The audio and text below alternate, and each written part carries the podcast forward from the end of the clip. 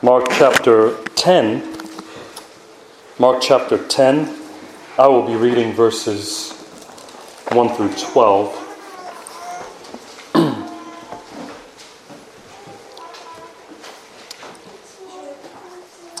Mark chapter 10, verses 1 through 12. Hear, for this is the word of the Lord.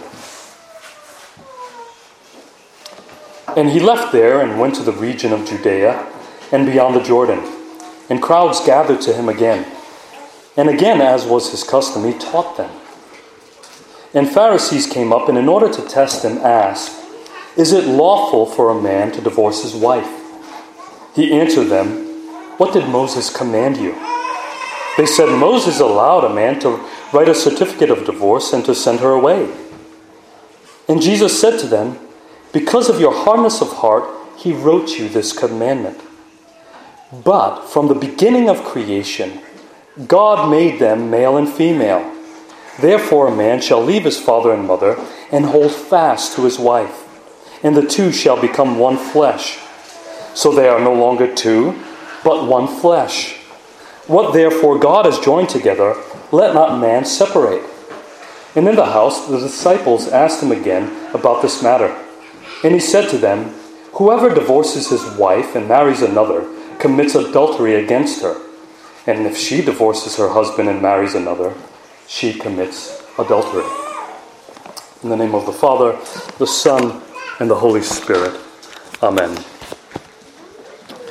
In my opening words this morning, I, I want to be kind of straightforward and just say our world is filled with confusion and dissatisfaction, which has led to complete chaos and insanity. As you can tell, just by looking around. And it all begins somewhere. It begins in the human heart. It begins in the heart, mind, and soul. It begins with human rebellion. When our hearts, minds, and souls are not turned toward God, everything which He has given us, even those things we were meant to enjoy, will be twisted and destroyed. And what is worse is when we convince ourselves that what we are doing is right. Well, this is what we see in our text this morning. Uh, Jesus has left Capernaum and traveled to the region of Judea and beyond the Jordan, and crowds gathered to him again. And as he has done throughout this letter, as was his custom as a rabbi, he taught them. Then he is interrupted again by the Pharisees who came up and sought to test him. Uh, they want to discredit him in public so that the people around him would stop following him. And they understood that he was quite an extremist. So they sought to test him the way Satan tested Jesus in the wilderness. How? By mishandling Scripture. They asked him a question, which they already knew the answer to.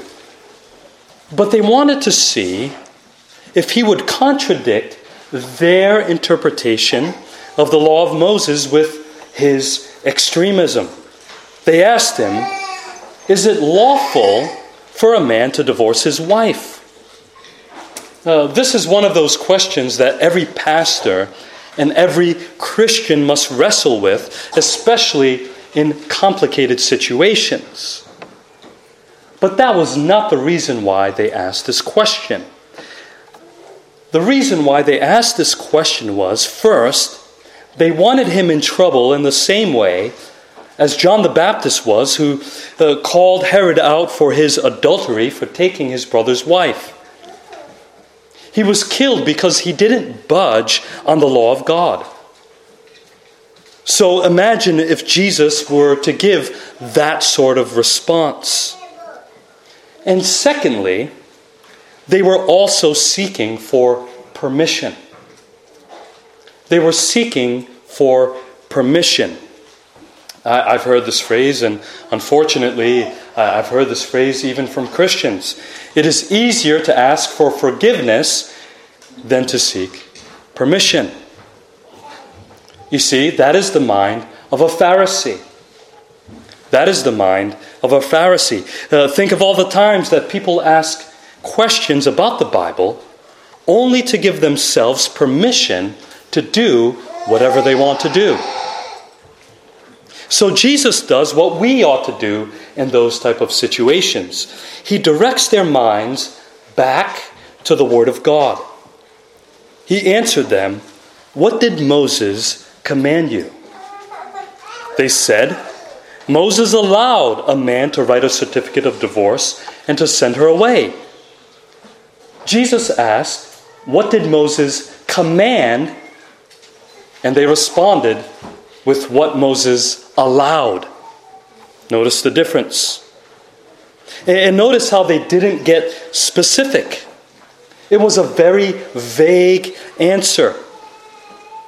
The question is under what circumstance did he allow it?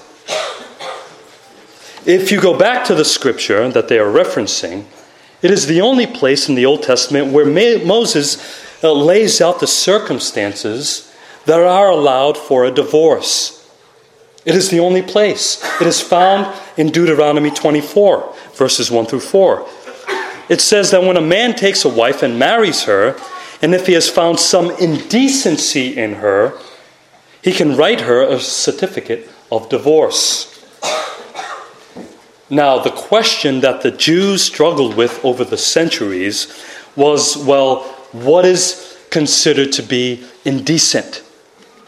What is indecency? Well, normally we would think of indecency as being uh, promiscuous uh, behavior or having the qualities of a prostitute, having an adulterous nature.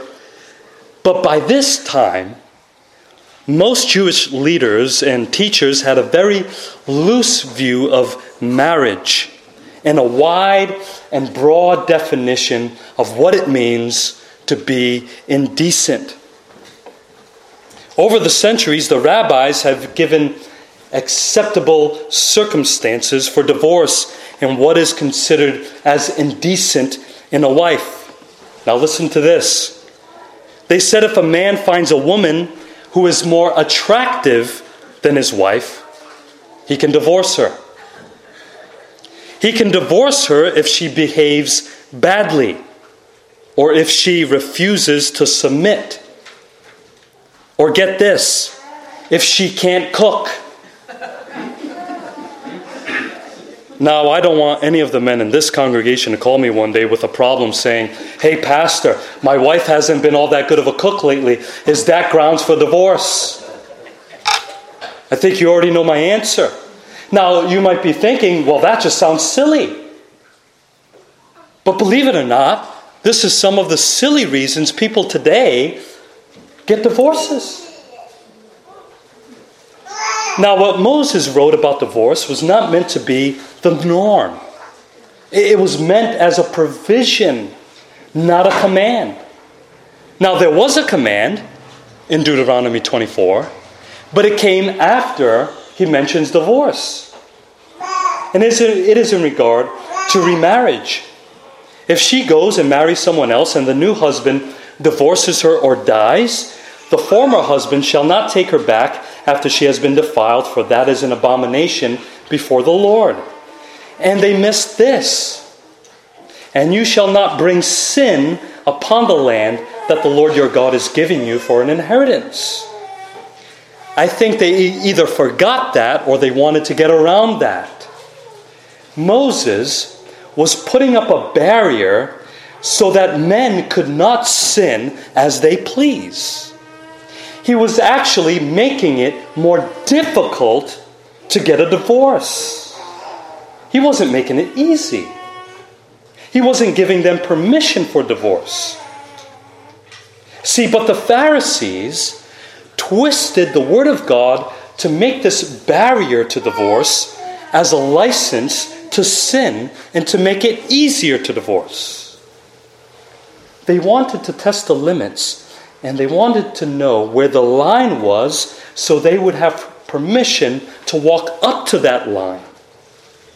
They wanted an excuse and permission to sin. Sound familiar?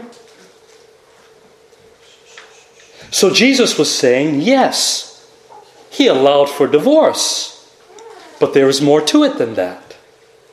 He tried to put limits on sin so that we may honor our solemn vows. Because marriage is a covenant. It's not just uh, getting together for a good time and once it's over, we can just split. They had forgotten that. Most of us today have forgotten that. See, this just proves the point that the Pharisees weren't sticklers for the law. They weren't strict with the law.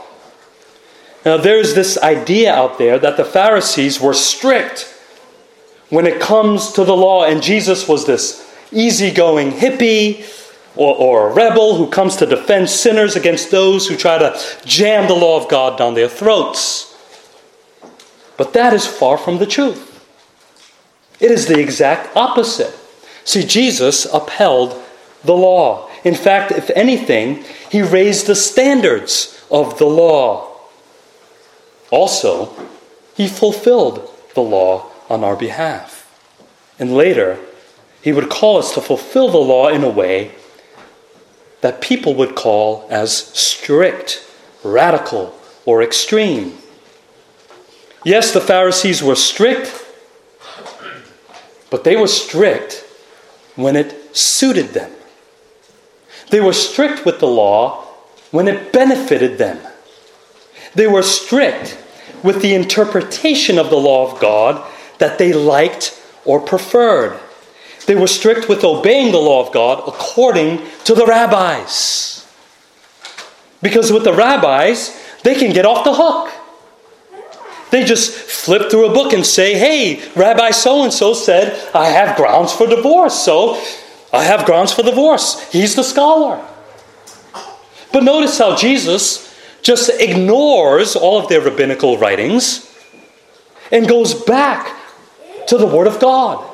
And he says, What did Moses, who wrote down the law of God, which are the very words of God, what did he command of you? Go back to the Word. Make sure you are reading it in its entire context. Now, this doesn't mean we ignore our past teachers, but to confirm what they are saying is true, we are to go back to the Word. Notice what he does next. He explains why Moses allowed divorce. And Jesus said, Because of your hardness of heart, he wrote you this commandment. It was because of their hardness of heart toward God. See, the reason anyone gets to the point of divorce is because of sin. It is because of sin that Moses allowed divorce. But Christ has come to free us from the bondage of sin. And the Christian is one who has been given a new heart and is marked by repentance from sin. If there is sin in the marriage that is never resolved or repented of, then eventually God gives not only the guilty party over to sin, but he gives the entire marriage over to that sin. See, divorce is a sign of judgment. It is a sign of judgment. It is not a good thing. It is not meant to be viewed as normal. And if we've gotten to the place where it is considered to be normal, then it is evidence that our hearts are far from God. It is something to grieve over. Because this is not the way God designed marriage to end. We see this uh, hardness of heart displayed today in the ways that the world regards marriage. Marriage is no longer important. It is treated as just a celebration or a thing you do when you grow up. And if you get um, bored with it, or if you don't get along anymore, you can just get a divorce. You can even have a divorce party. But before we blame the world and say that the world has destroyed marriage, we should ask ourselves how has the church regarded marriage? Is it important to us? But this is just a reflection or evidence of where the heart is, as it is not directed toward God. This is evidence that the heart of the person is hardened against God and his ways. It means we have no regard for God and he has no say in our lives. Now, notice how Jesus responds to their hardness of heart. Instead of getting into a long dialogue about divorce and what is lawful or unlawful, he begins to tell them not what divorce is about, but what marriage is about. He speaks positively. We see here through Jesus' words that first, marriage is part of God's original plan for creation. Secondly, marriage demonstrates the love of God for his people as they become one. And thirdly, marriage is permanent. So, first, notice where does Jesus ground marriage? He doesn't go to the law of God given to Moses at Mount Sinai, but he goes to Moses' earlier writings. Uh, this is what he was referring to when he said, What did Moses command you? It was when the law was first established, not in Mount Sinai, but at the beginning of creation. He takes them way back to Genesis in God's original plan for creation before sin. He says, But from the beginning of creation. Because marriage is founded in creation, not just the law of God. It is founded in creation. See, the law of God is usually negative, right? You shall not do such and such. So there is no express law that says you shall get married, right? But there's a negative you shall not commit adultery. See, marriage was founded before sin entered the world. And it wasn't founded as a remedy for our lust, as some have suggested. Marriage is not here just to suit your lusts. In fact, it is the most ancient institution on the planet shared by all people. Christians are not the only ones who get married. Uh, people from all backgrounds get married, even if it's for the wrong reasons. And you often hear the criticism that says, there's no law that says we should get married. Why can't we just live together? Well, because it is assumed. It is assumed in nature. Marriage is assumed in God's creation. You see, marriage is natural, it was founded in creation, it is built into the natural order of things. This is the way God intended things to be from the beginning. And so Christ here is addressing the effects of sin on marriage because he has come to undo those effects. And he calls Christians as those who are to reflect that undoing of sin by living in faithful marriages as it was meant to be. And that is why any sexual relationship outside of marriage between a man and a woman is considered to be sin, including cohabitation. It is unnatural, it twists nature, it goes against the natural order that God has set up. That is why there is so much shame that comes with extramarital affairs. And if you're not ashamed, then you're in danger of becoming like these Pharisees, hardened by their sin. That's why Paul says that if you cannot exercise self control, then you should marry. For it is better to marry than to burn with passion. But if you can control yourself, then you can remain single. You, remember, there's no law that says you have to get married. If you can remain single and control yourself, then you can remain single. That's more time to serve the Lord. Marriage is not a sacrament. And it doesn't make you more spiritually mature than the one who is single, or vice versa. Marriage is not for everyone. What Jesus is trying to speak to here is after God created all things and instituted marriage, men fell into sin, which twisted nature, and so marriage has now become twisted. And so for many, it has become a burden rather than something that God intended to be for our good and for His glory. It was sin and the hardness of heart that has brought us to the place where we are today and where the Pharisees were back then. But their problem was not just that they misunderstood marriage, but their problem was they were without God. They were without God.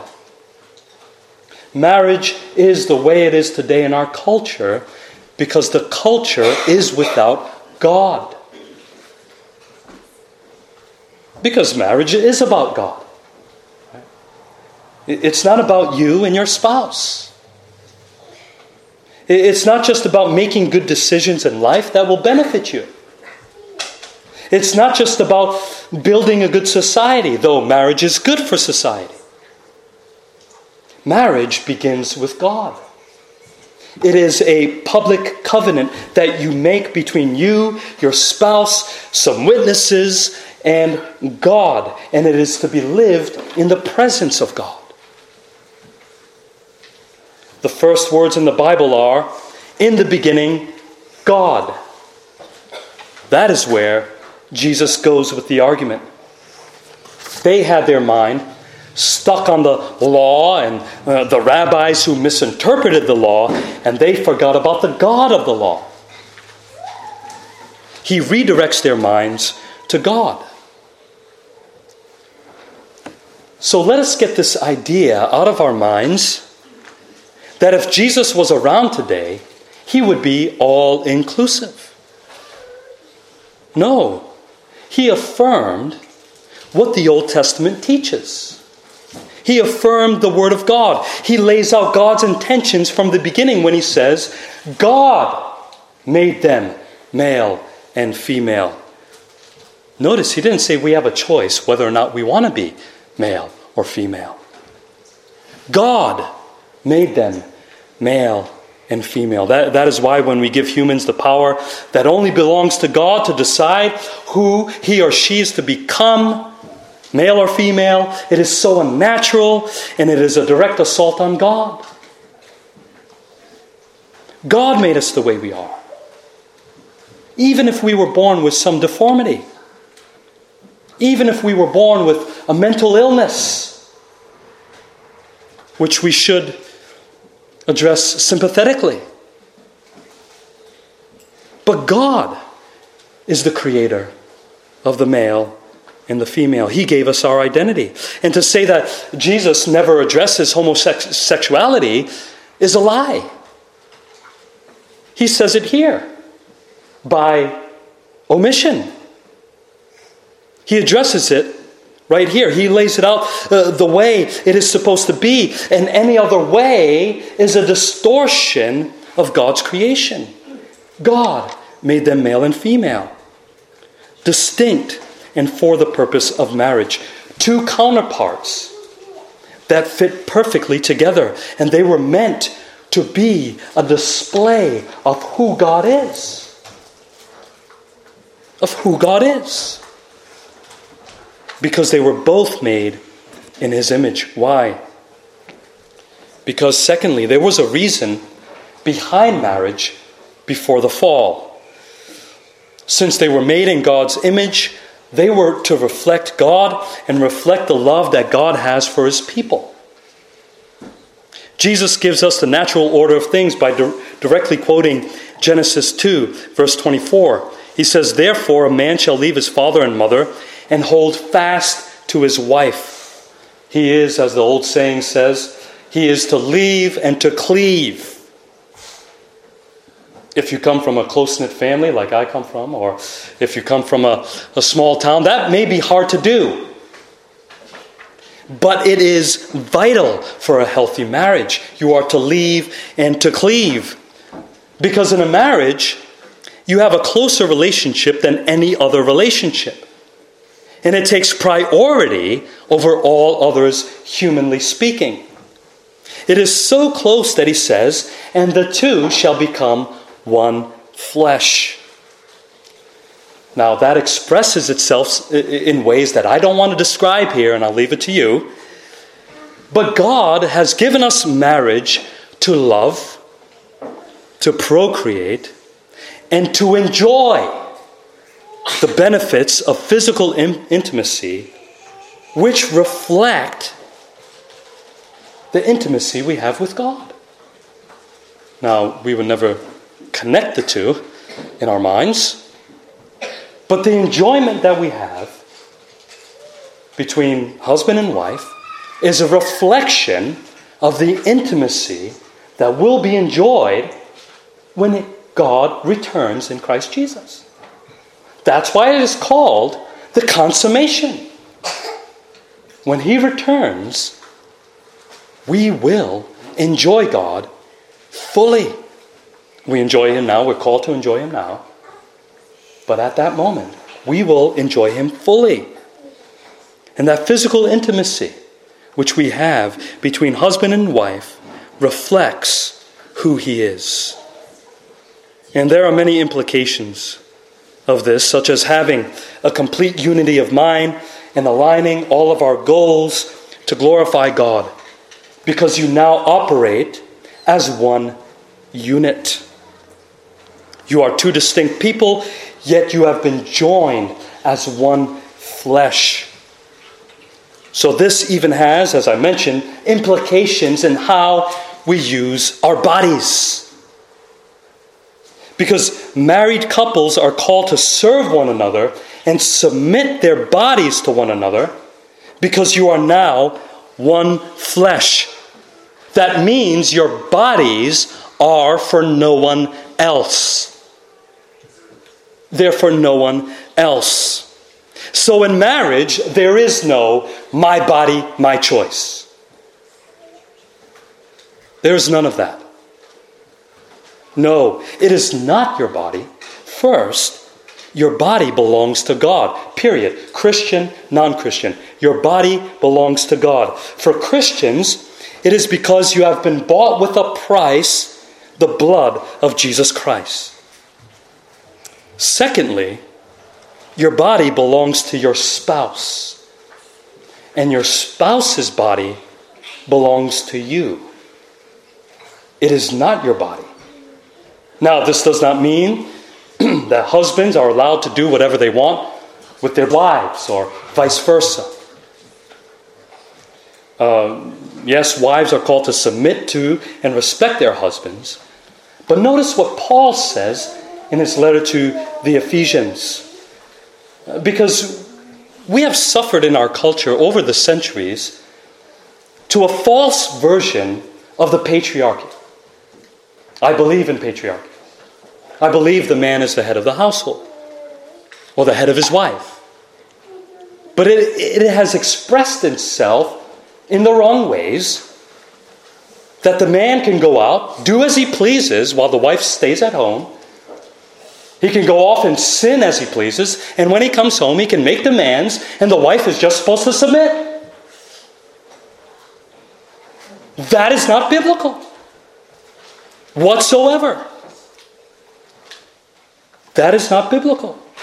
But listen to what he says to the husbands Husbands, love your wives as Christ loved the church and gave himself up for her, that he might sanctify her, having cleansed her by the washing of the water with the word, so that he might present the church to himself in splendor, without spot or wrinkle, or any such thing, that she might be holy and without blemish. In the same way,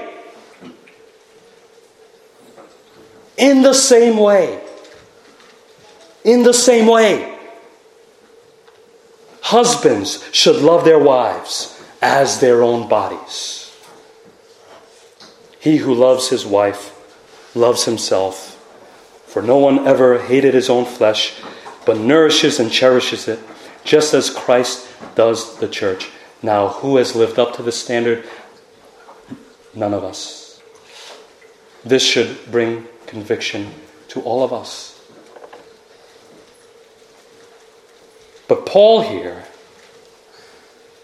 is trying to show us that marriage is a display of the gospel. It is a display of the way Christ loves his church.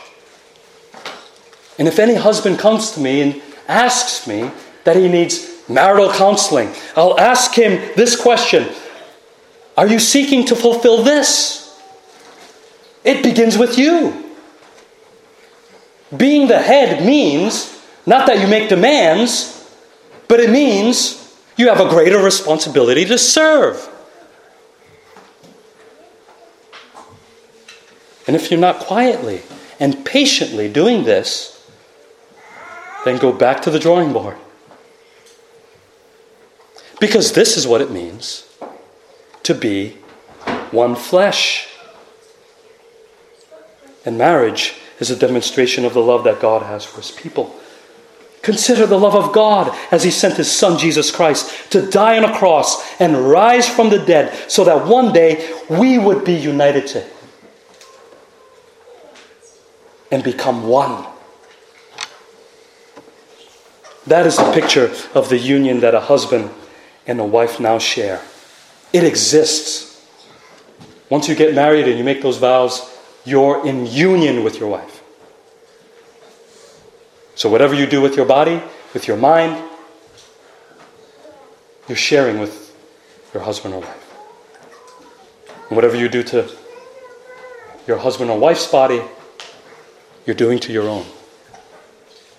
Even if you neglect it, you're neglecting your own nourishment. Thirdly, and lastly, this just proves that marriage is permanent. Just like you cannot separate God's people from God or the church from Christ, you cannot separate this one flesh union. It is meant to demonstrate that marriage is permanent and indivisible, just like a body or it will die. He says, So they are no longer two, but one flesh. Uh, then he says the famous line we hear at every wedding What therefore God has joined together, let not man separate. Remember, marriage begins with God. It begins with His sovereign plan to bring two people of the opposite sex together. Marriage was not man's idea or invention. We're not that smart. We weren't brought together by choice, God did it. So it cannot be up to man to decide when or how the two are to separate.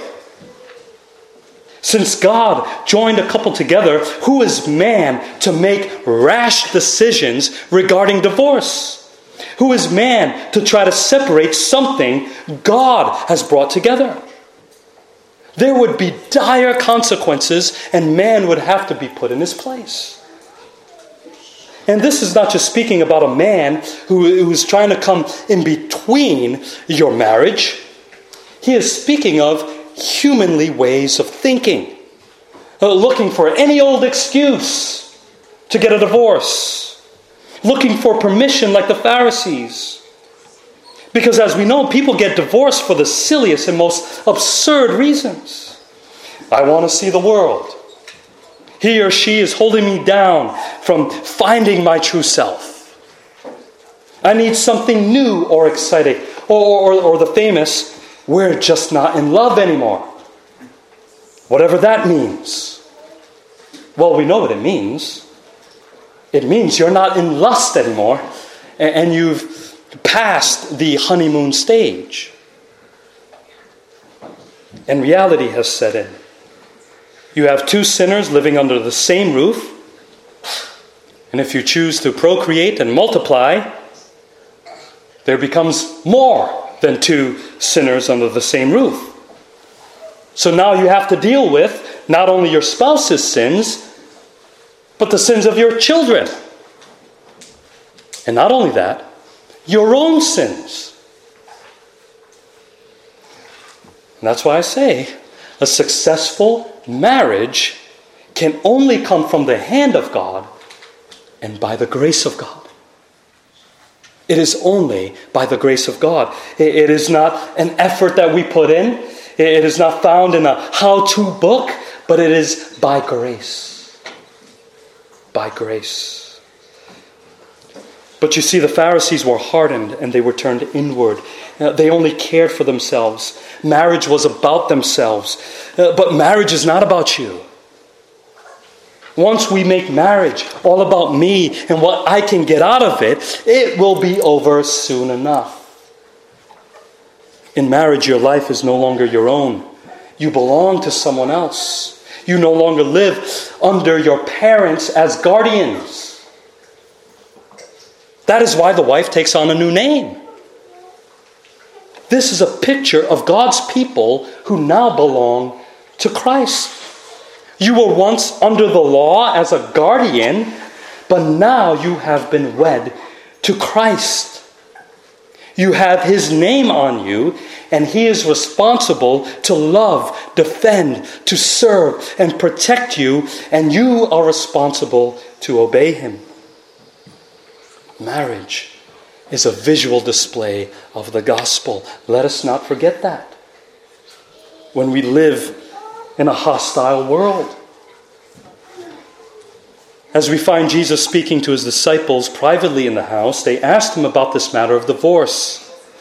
In the broader context, he has been teaching them about the true standards of discipleship, which would include the seriousness of sin, the reality of hell, and the need to repent. Uh, from the Pharisees' mindset, uh, they have been trying to get away with sin. So he teaches his disciples the true standards of marriage and when divorce is okay. And he said to them, Whoever divorces his wife and marries another commits adultery against her. Now that's new. That's new. In the Jewish culture at the time, it is unheard of for a man to commit adultery against his wife. It was an extreme version of patriarchy. Usually, it is that the man commits adultery against the husband of the woman that he is with, and the woman commits adultery against her husband. And then he says, and if she divorces her husband, that's a new one too. Women weren't allowed to divorce their husbands. But here he implies that they have a right to. That they have a right to. And that it goes both ways. That if she divorces her husband and marries another, she commits adultery. Now, there are justifiable reasons to get divorced that is mentioned elsewhere, such as adultery, abandonment, abuse. But that is not what he is trying to address here. He was trying to address the mindset that has such a low view of marriage. He is saying marriage is serious in the eyes of God, and it is for life. Don't try to find permission for divorce. That just shows where your heart is. Because if you get divorced, it doesn't mean you have been freed from the obligations from your quote unquote former spouse. Even after the divorce, you are still bound to that person for life. So, in other words, your new spouse doesn't count. Doesn't count. You can sign all the papers you want. In God's eyes, you're still married to that person you divorced. Because when you got married that first time as a believer, the two of you became one flesh and will be treated as one flesh. If you sin against your spouse, you sin against your own body and God, so there is a need to repent. So ultimately, what we can learn from this is that the Pharisees and every generation known to man were really trying to get away with sinning against God. They were trying to get away with sinning against God, which is a reflection of our heart. God has designed this created order in a certain way, yet we sin. He has shown us grace and the way we ought to live. And we ought to live in our relationships, especially our marriages, in a way that Christ has shown us. Christ died for his bride. That is the good news. That's what we proclaim as the gospel. So we should live from here on out as those who have been bought with a price, and sin no longer has dominion over us. Can we say of ourselves, that is how we live? Well, we should look at our marriages and see if we're reflecting God and His gospel